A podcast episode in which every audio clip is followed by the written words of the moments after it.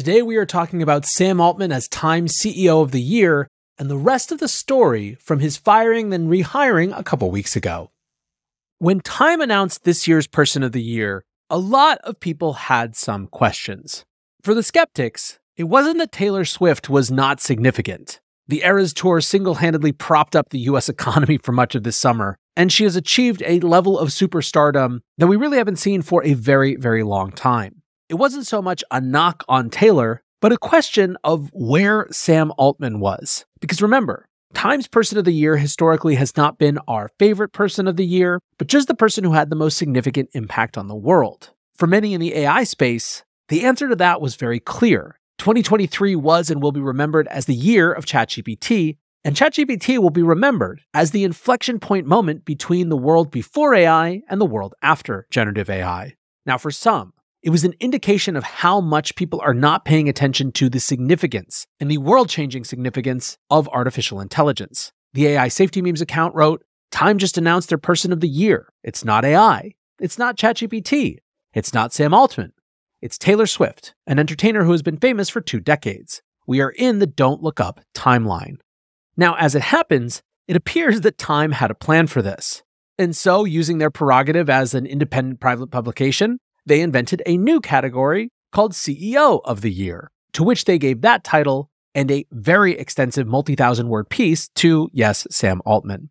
Now, there are a number of interesting things about this piece. If someone were to read just one article about artificial intelligence, they'd probably get a better sense of the recent history of the field and some of the key players, along with some of the big fault lines and the key events of this year, from reading this than just about anything else I've read, which is to Time's credit. But for those of us who have been paying attention for quite some time, was there anything in here that was really novel or new or different information than we didn't have before? Yes and no. Let's check out a few of the details so we at least have the complete sense and this can serve as your summary of the piece. Now, in terms of sourcing, they write interviews with more than 20 people in Altman's circle, including current and former OpenAI employees, multiple senior executives, and others who have worked closely with him over the years, reveal a complicated portrait.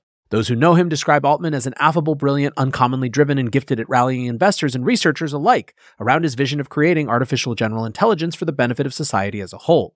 But four people who have worked with Altman over the years also say he could be slippery and at times misleading and deceptive. Still, even among those people, it was more complicated than our normal heuristics and archetypes would suggest. Said one of them, In a lot of ways, Sam is a really nice guy. He's not an evil genius. It would be easier to tell this story if he was a terrible person. He cares about the mission, he cares about other people, he cares about humanity. But there's also a clear pattern if you look at his behavior of really seeking power in an extreme way. So that's the setup, that's the context. Make of that what you will. One thing that the article does not have is any sort of pry out around what actually went into his firing. A spokesperson from OpenAI continued to deny giving people that information, which they so want.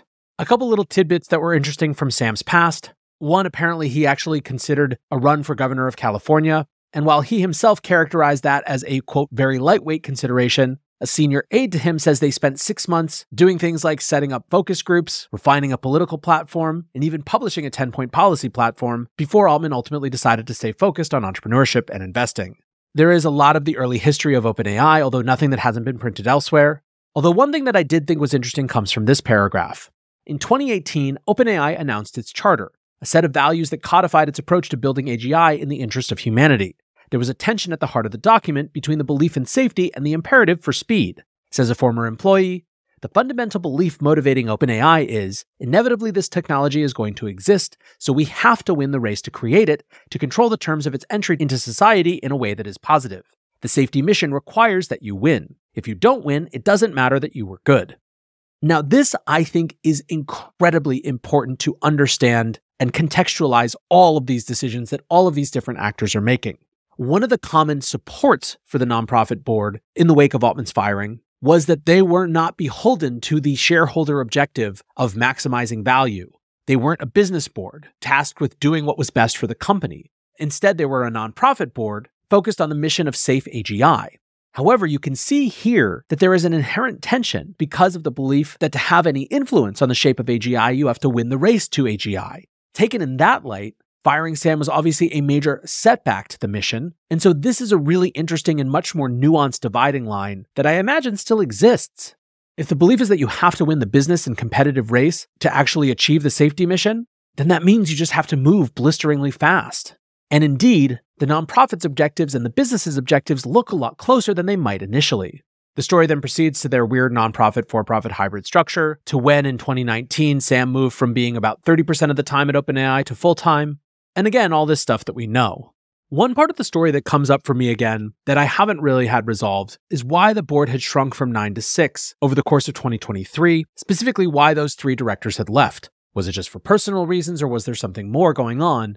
And the reason that this matters is that it seems like a lot of the tension on the board was around who to replace those three directors with. Thus, understanding what made them leave, or at least crossing having to care about that off the list because it was just for personal reasons, seems like it would be really valuable to understand. Now, the article also, of course, gets deep into the episode of Sam's firing and then rehiring, and in particular discusses the letter where basically all of the employees threatened to leave and go to Microsoft should Sam and Greg not be reinstated. Even in this piece, they speculate that part of the motivation was not just wanting Sam back, but their extreme financial incentive. That's something that we're going to get into in just a moment because there's been more reporting on that as well. Ultimately, the story ends on a question of how Sam is going to restore confidence, what OpenAI's role is going to be going forward, how society will or won't scrutinize him and the company more closely, but all with the understanding of just how significant the institution is. Now, like I said, let's move over to some of the other reporting because this one has been getting a lot of traction on Twitter it's a Business Insider piece called OpenAI Employees Really, Really Did Not Want to Go Work for Microsoft. The argument of this piece was basically that the whole letter saying that people would go to Microsoft that was signed by almost everyone at OpenAI was just one big gambit, and that on top of that, a lot of people actually felt pressured to sign it. This was an audacious bluff, and most staffers had no real interest in working for Microsoft. Now, this is according to, quote, several current and former employees talking to Business Insider. Writes Insider, one current OpenAI employee admitted that, despite nearly everyone on staff signing up to follow Altman out the door, quote, no one wanted to go to Microsoft. This person called the company, quote, the biggest and slowest of all the major tech companies, the exact opposite of how OpenAI employees see their startup. Given the absence of interest in joining Microsoft, many OpenAI employees, quote, felt pressured to sign the open letter, the employee admitted. The letter itself was drafted by a group of longtime staffers who had the most clout and money at stake with years of industry standing and equity built up, as well as higher pay. They began calling other staffers late on Sunday night, urging them to sign, the employee explained.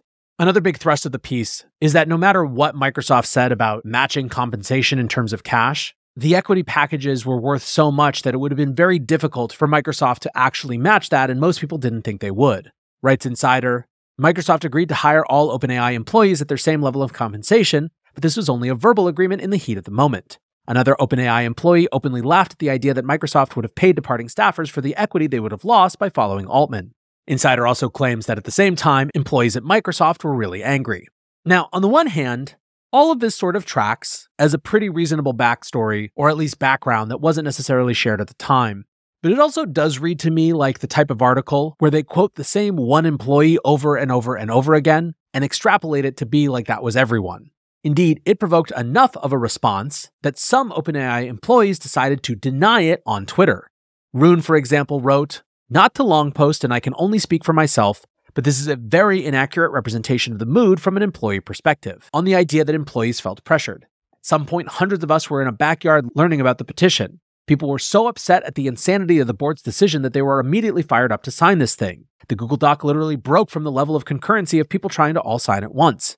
I recall many having intelligent, nuanced conversation about the petition, the wording thereof, and in the end coming to the conclusion that it was the only path forward. Half of the company had signed between the hours of 2 and 3 a.m. That's not something that can be accomplished by peer pressure, on the claim it was all about the money. At the time, it sounded like signing the petition meant leaving all OpenAI equity and starting fresh. We're not idiots. Everybody knows that the terms at NewCo would be up in the air at best, with a lot of bargaining chips on Microsoft's side. People signed the petition because it was the right thing to do. You simply cannot work at the gutted husk of a company whose ultimate leadership you don't respect. Claim no one wanted to go to Microsoft. You'd have to be out of your mind to prefer starting new on models and code and products being controlled by someone else rather than building in the company specifically designed to be the vehicle for safe AGI. It has nothing to do with the Microsoft talent bar or bureaucracy or brand. Not sure why some idiot leaker provocateur would frame it this way. Microsoft has been quite successful at acquiring companies under bespoke governance structures and letting them do their own thing. GitHub and LinkedIn, for example. Even Microsoft's own preferred outcome was continuity of OpenAI per the New Yorker article. I still bet if the board hadn't changed their mind, the company would have mostly reconstituted itself at Microsoft. Ultimately, there is still a lot of this story yet to be told. the Wall Street Journal did an interview with Helen Toner, who was, of course, one of the academic members of the board that was against Sam Altman, and it gave us basically zero new information. One thing she tried to explain was her comment around the destruction of the company being consistent with the mission of the board. The WSJ wrote, at one point during the heated negotiations, a lawyer for OpenAI said the board's decision to fire Altman could lead to the company's collapse. Toner replied at the time that would actually be consistent with the mission, startling some executives in the room. In the interview, Toner said that the comment was in response to what she took as an intimidation tactic by the lawyer. She was trying to convey that the continued existence of OpenAI isn't, by definition, necessary for the nonprofit's broader mission of creating artificial general intelligence that benefits humanity at large. Now, of course, this gets back to what I was just saying if you have to win AGI to have the safest AGI, then there is a contrast. But ultimately, there really wasn't very much in here that we didn't know. Now, look, I think on the one hand that it's insane to cover so closely the developments and machinations and ego battles of such a small group of individuals in just one company. But what it reflects is the extent to which this technology, and by extension its potential to impact the world, is concentrated in an incredibly small number of hands. Indeed, if there is any lesson to take away from this whole affair, it is a reminder of exactly that fact. To the extent that we don't want that to be the case, we're going to have to actively participate in the conversation around what governance of this technology should look like, because the default is that it's ruled by whoever gets there the fastest. And so, friends, that is the Time CEO of the Year, Sam Altman, the latest in the saga of OpenAI. And of course, the next thing that I'm waiting for is to see what their response to Google's claims that Gemini outperforms GPT will be because that could get mighty interesting. Till next time, peace.